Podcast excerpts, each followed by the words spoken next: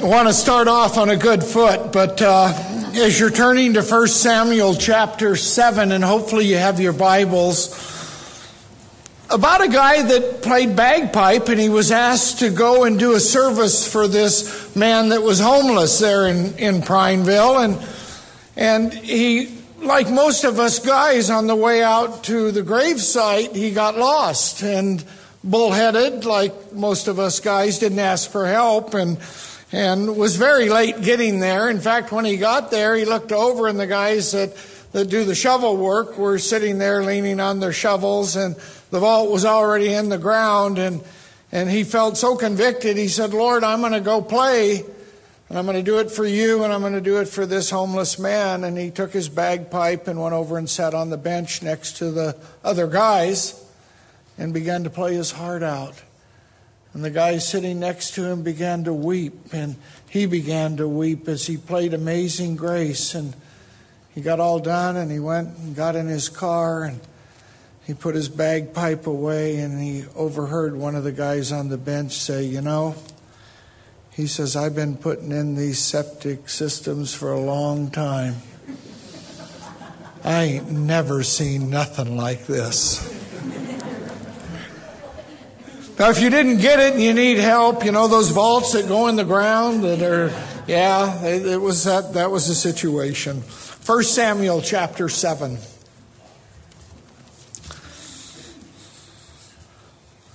Not too long ago, I was in uh, Buffalo, Wyoming, speaking at a Calvary Chapel there on a Sunday morning, and I, I told that story, and they all just looked at me, and I thought, my gosh, it's going to be a long morning. So Let's ask God to bless His word. Father, we thank you so much for each one that's here, and we pray that you, by the power of your Holy Spirit, would stir our hearts, Lord.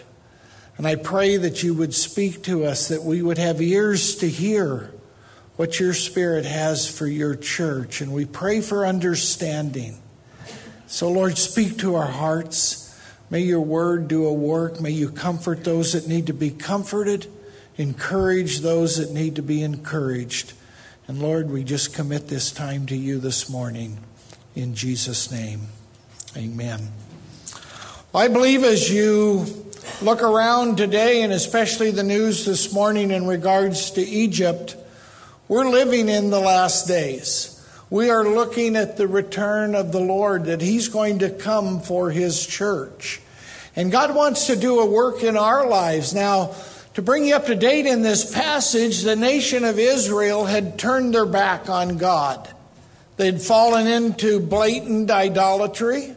They worshiped idols. They were under oppression and persecution from the Philistines. They had lost many of their cities as they had gone into the promised land under the leadership of Joshua.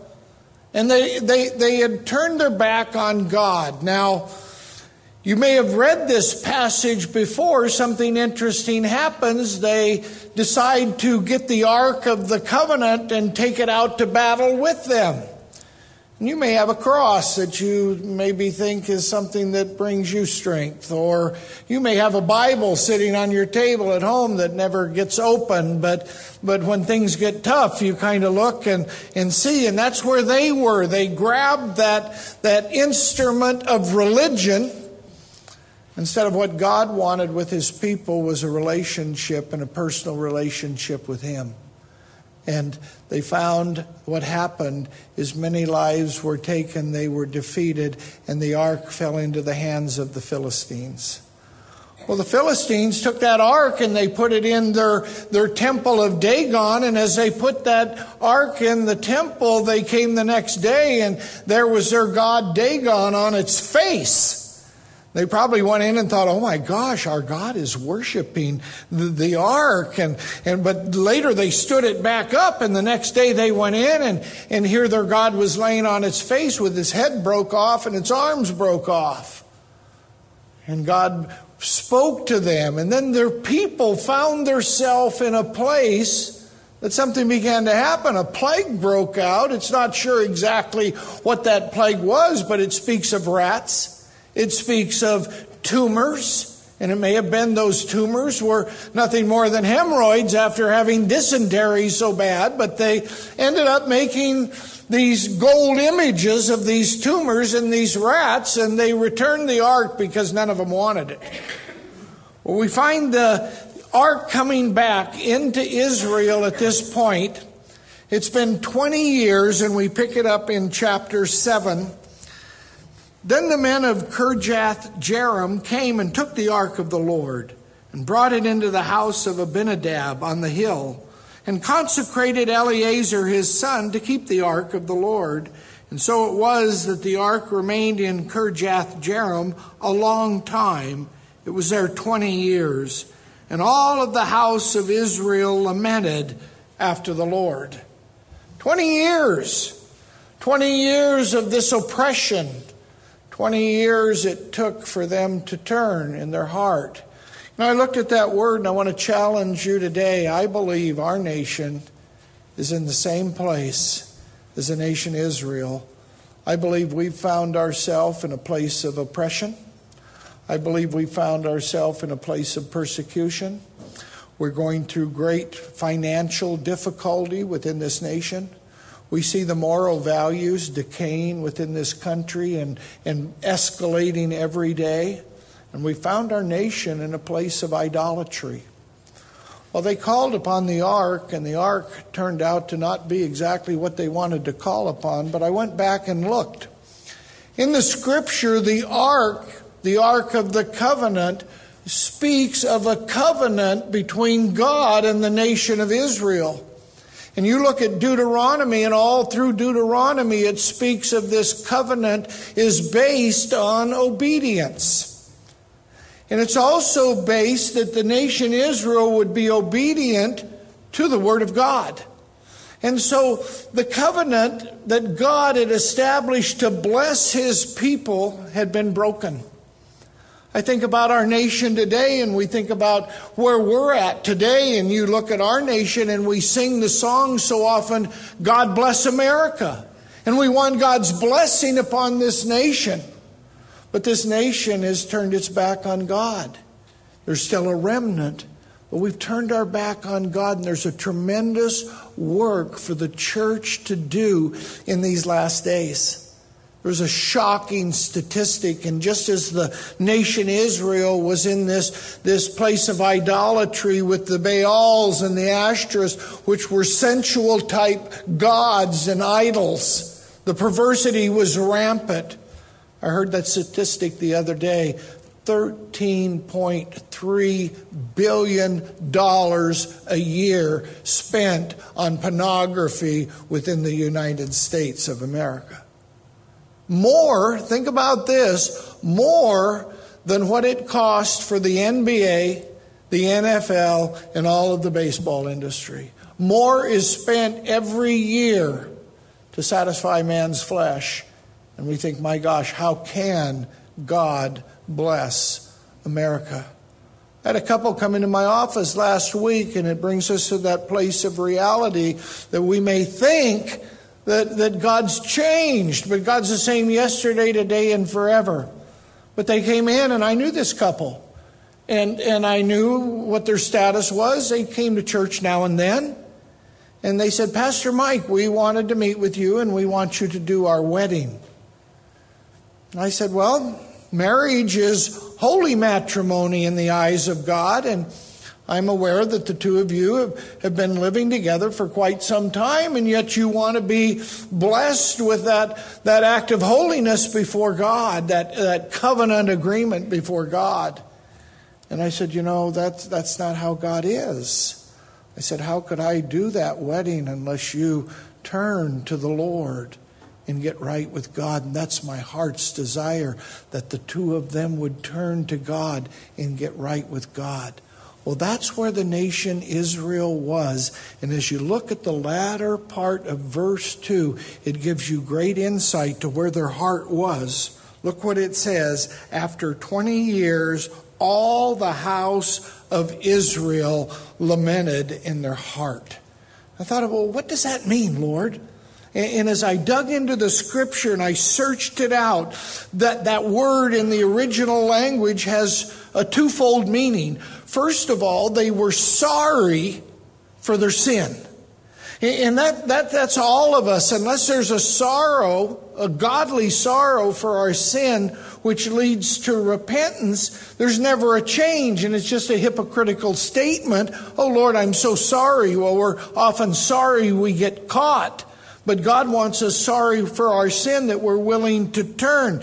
And that's what this word means. They lamented, they were sorry for their sin. And the second part means they returned and they gathered together before the Lord. And, and, isn't that where God wants us? That's, that's what God would speak to our hearts. That's the first thing. And there's four things in verse 3 that I really want you to, to, to glean this morning. And you may have known the Lord many, many years, and maybe your walk's not where it should be today, or you've struggled lately, or maybe you've only Lord, known the Lord a week. Whatever the case, God was speaking to his people, and their response first was that change of heart. But then they did this they returned to the Lord. Isn't that our prayer for our nation today? Man, we need to be praying for our country. Lord God, help our nation return to you. And as we see this opportunity right before us, we get to see things that no other time in history, what's being revealed today, has taken place. We see all the nations, as the book of Ezekiel speaks of, surrounding now Israel. And here Egypt borders Israel for many miles. They have several hundred jets. They have ground to surface, ground to air missiles. We've given them billions of dollars of armament. And if it falls into the wrong hands, just as the Word of God says, it's the time that these things would take place. And the stage is set for the coming of the Lord. See, the nation has to be, the world has to be in a place that people are distraught. People are suffering, people are hurting in order for the Antichrist to come on the stage to have the answers to restore, that people would buy in to all that he will do to deliver the state of the people at that time. It's all happening before us. So maybe God would speak to your heart today, and first He would say, Would you return? It starts with the heart. Look at the second thing that happened, and you may want to mark these things in the person's Bible next to you if you don't mark your own. But there in verse 3 it says, And Samuel spoke to all the house of Israel, saying, If you return to the Lord with all your heart. See, it's always that issue. God wants our whole heart commitment. God wants us with our whole heart to be committed to Him. So, Lord, help me to be a person that returns. And then He says, Put away the foreign gods and the Ashtoreths from among you. So, that second thing is, and we live in a place that idolatry can affect us. And you say, Well, I don't have any idols in my house. Well, you may not have any idols in your house, but the way it's spoken of in idolatry, it's anything that we might put before God.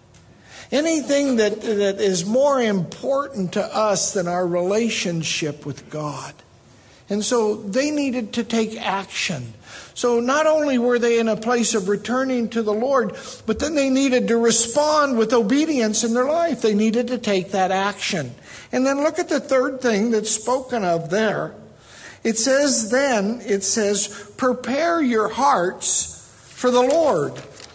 I, looked that up. I, I, thought, well, what does it mean to prepare your heart the, for the Lord? First, I'm to return to Him.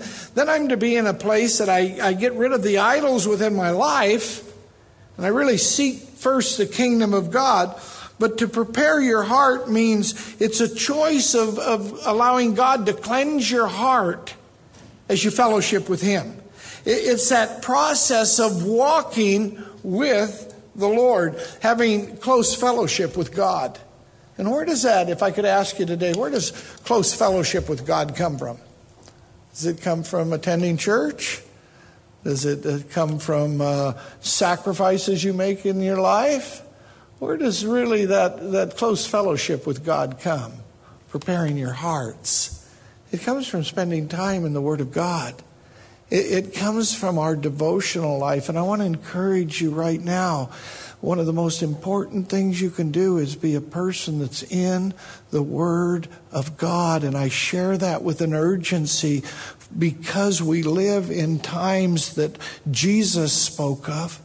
Paul spoke of, John spoke of, Peter spoke of, and they said in the last days many would be deceived. False teachers will arise, and I see people today buying into all kinds of half truths we need the whole counsel of God. And if we're going to prepare our heart before the Lord, we need the Word of God. You need to come to church with your Bible. You need to find a Bible that, that really works for you, that you can get familiar with, that your life's governed by the Word of God.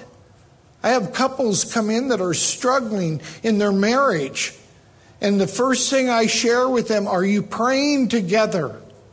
Are you in the Word together? And you may be in that place today and say, Man, I, I knew I should have stayed home.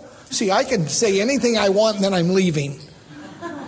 So really, you don't have to like me. You know, you can leave and say, You know, that guy was really old, gray haired, and I really didn't like him. Where's our young pastor? Well, you don't have to like me, but I want to share the truth with you. And I share with couples that come in if you will pray together, if you will read the Word of God together and spend time just giving God that devotion, God will begin to draw the two of you together as you draw close to the Lord. And, and those couples that come in that really want to restore their marriage, I'll tell them just give me one week. Do that for a week. And they'll come in and I'll say, Did you follow the instruction? They said, We did. How are you doing? We're doing better. I said, Okay, now step two. Are you ready? Another week. Step three, another week. If I get them three weeks praying and in the Word together, God's so working in their life that their lives are changing. Their lives are being transformed. So it's that devotion, it's that walking with the Lord is what Samuel instructs him. That third area, prepare your heart. And then the next area, if you look there in verse 3, what it says, and prepare your hearts for the Lord and serve him only. Well, what's that mean? Serve him only. It means serve the Lord your God.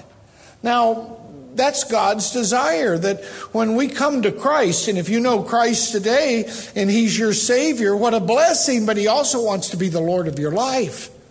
That you would be in that place of saying, Lord, I, I want to serve you.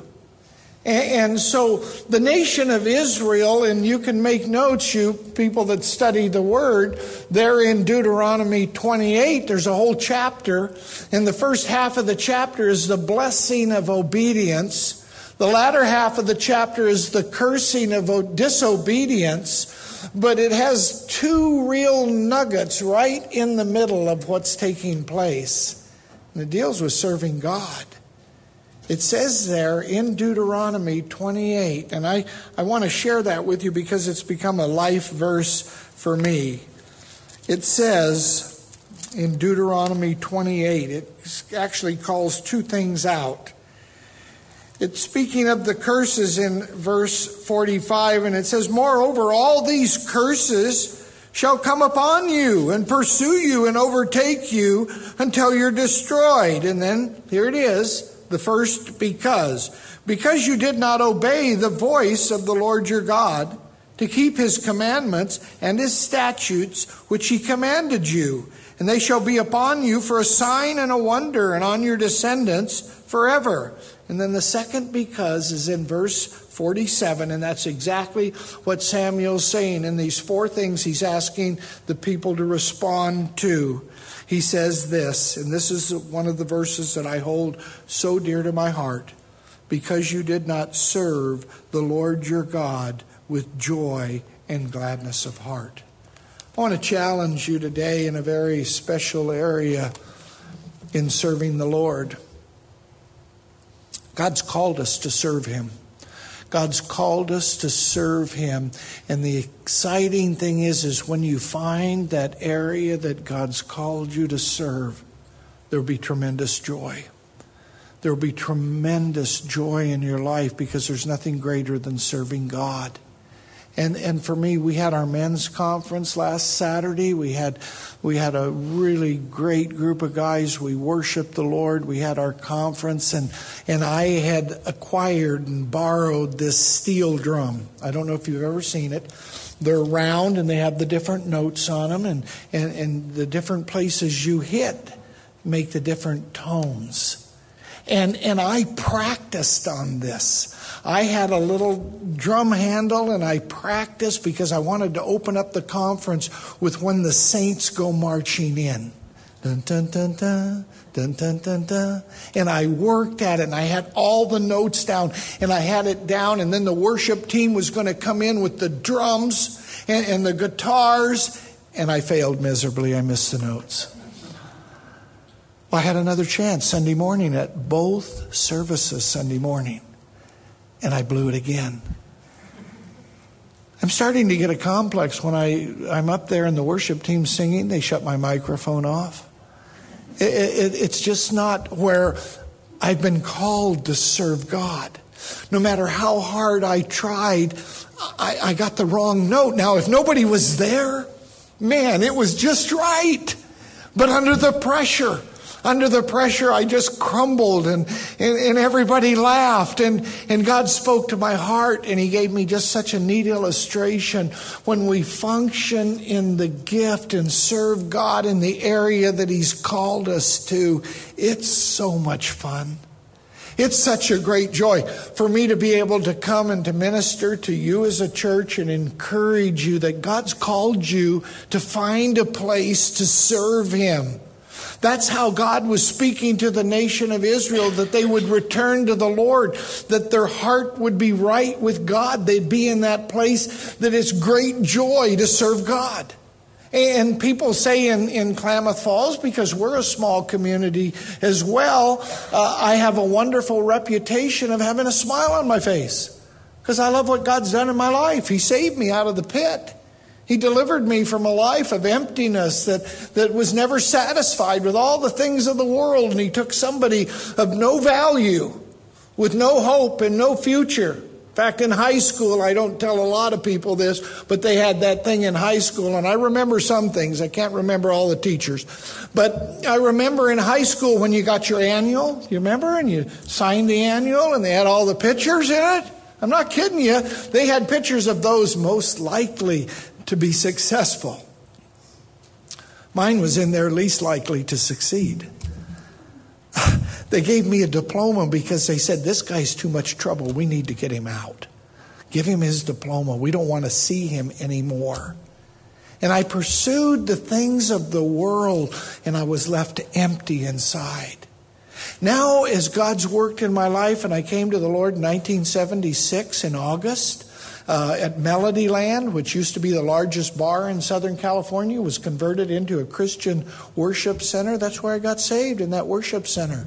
Started going to Calvary Chapel, Costa Mesa in 1976, and we used to go and drive an hour and a half to get a seat, and we'd have to sit on the floor because they'd be out of chairs just to hear the Word of God. And it hasn't changed. And that joy comes from knowing the Word of God that God has a plan and a future and a hope for us. No matter what you're going through right now, God is able.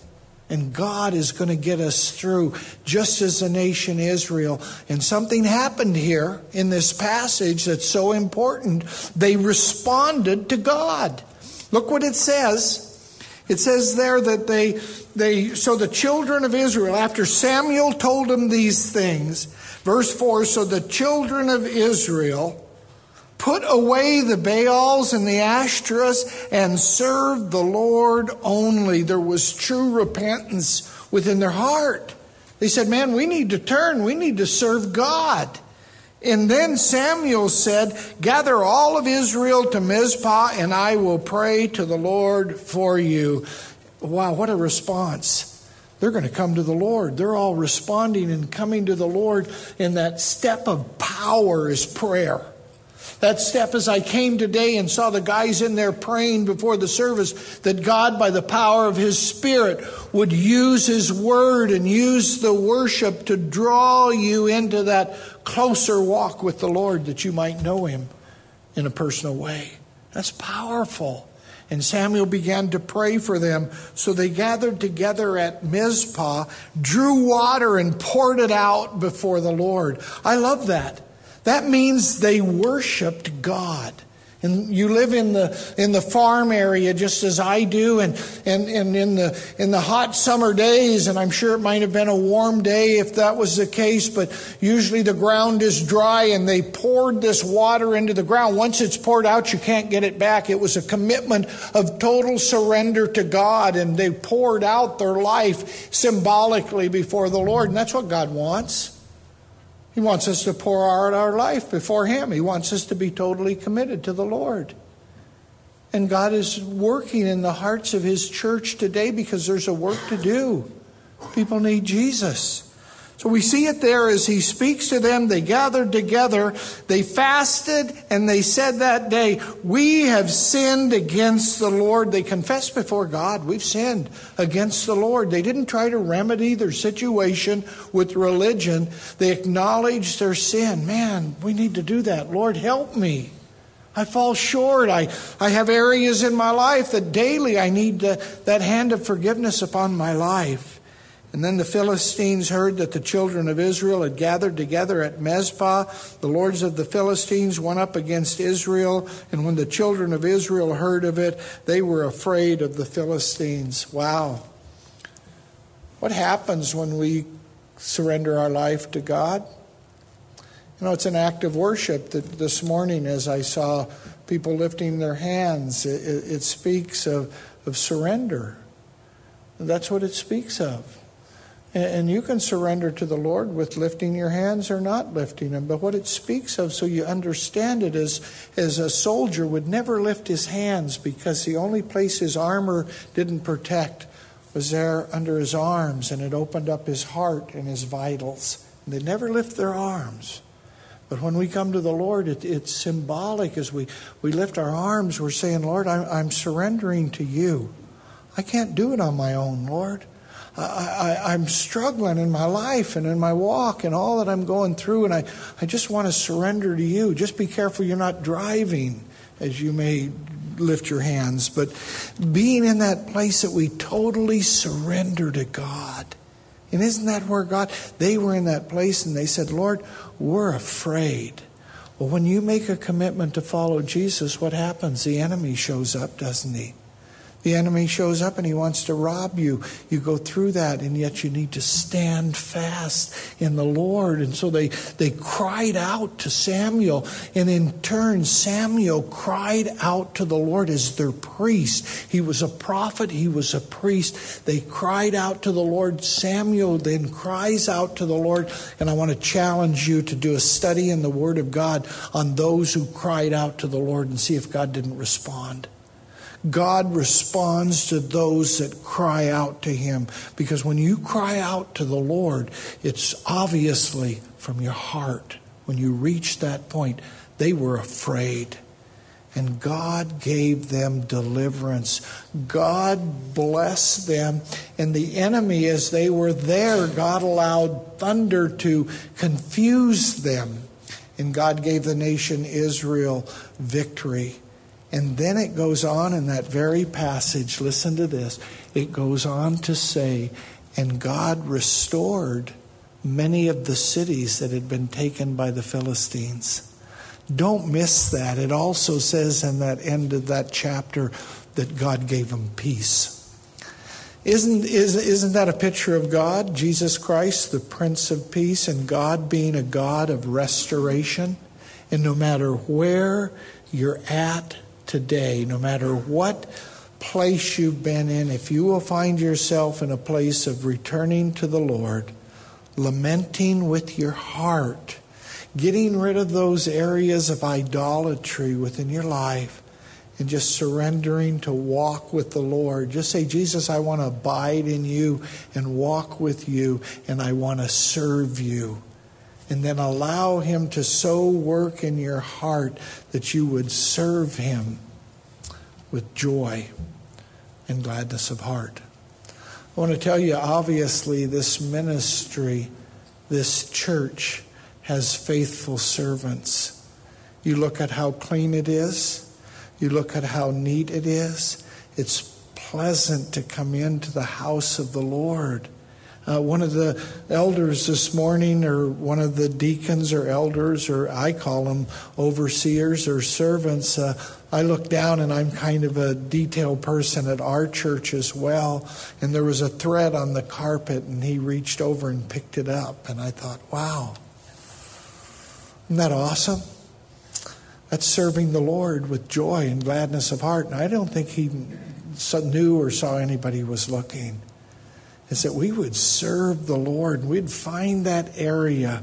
Maybe it's those uh, food bags, you know, the for the homeless. We did that at our ministry. In fact, we we did so many that we gave one to every person in the church to have in their car, not to eat when they got hungry, but they could if they were stranded but it had socks and it had a kerchief and, or a stocking hat and had snacks and a gospel tract and, and we gave out and the, and the incredible thing is that we would just pray and look lord how would you use me to encourage somebody?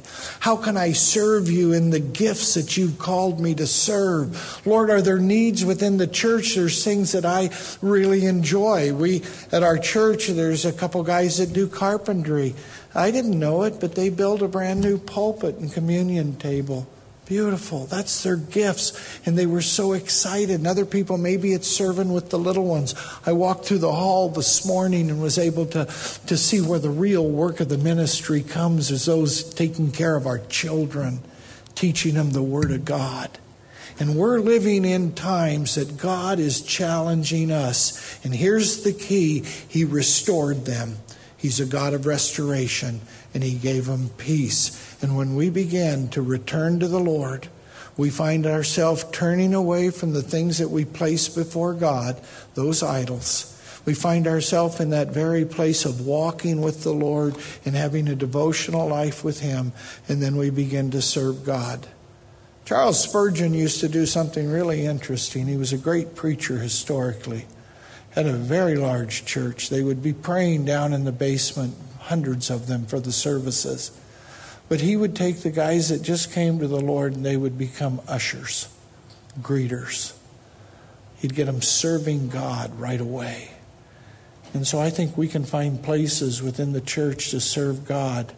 But the greatest area of service that God has for you and I was found in the book of Acts as he poured out his Spirit upon the church. He said, Go and be a bold witness to share the gospel because there's people that desperately need to be set free from the bondage of sin. I, I came through the town and I thought, man, there's a lot of people here, just as with Klamath, that need Jesus. And if we will let our light shine and we will walk with the Lord and we'll follow these things that God encouraged his people, he'll restore you. He will prepare you. He will bring peace into your life, and you'll get to see people come to Christ. There's no greater joy. There's no greater joy than to see God turn people's hearts that were desperate and empty without hope and bring them into a place that they have a hope with the living God because of Jesus. See, it's all about Jesus, and when you begin to serve God, and I want to share this this morning in closing. When you begin to serve God, you realize that you're the tool in the hand of God. I don't know how many of you have had surgery or something like that. How many of you have went to the doctor after your surgery and say, "Hey doc, uh, can you tell me what what was the brand of that scalpel you used to cut me open? When was it sharpened last?" You'd never do that. You'd go to the doctor and you'd say, You know what? Thank you for the job you did. And God is looking for us to be a tool in His hand to bring glory to Jesus Christ, our God and our Savior. And that we would be that tool of honor, that vessel of honor for the Lord. And He wants to use each one of you. Give him that opportunity. Draw near to him. And I love what Jesus said Abide in me, and I in you, and your joy will be full. It's an awesome place to be. We live in incredible times that God wants to use us. Be available. Make yourself available to Him. Prepare your hearts. Serve the Lord. And may we see the coming of the Lord. It's happening. It's happening all around us. And as we see our nation and people hurting, what greater opportunity do we have than to lead them to Jesus, the living God? Amen. Father, thank you, Lord. Thank you for this passage of your people, the nation of Israel, Lord, returning to you. And I pray that we would think about that this morning.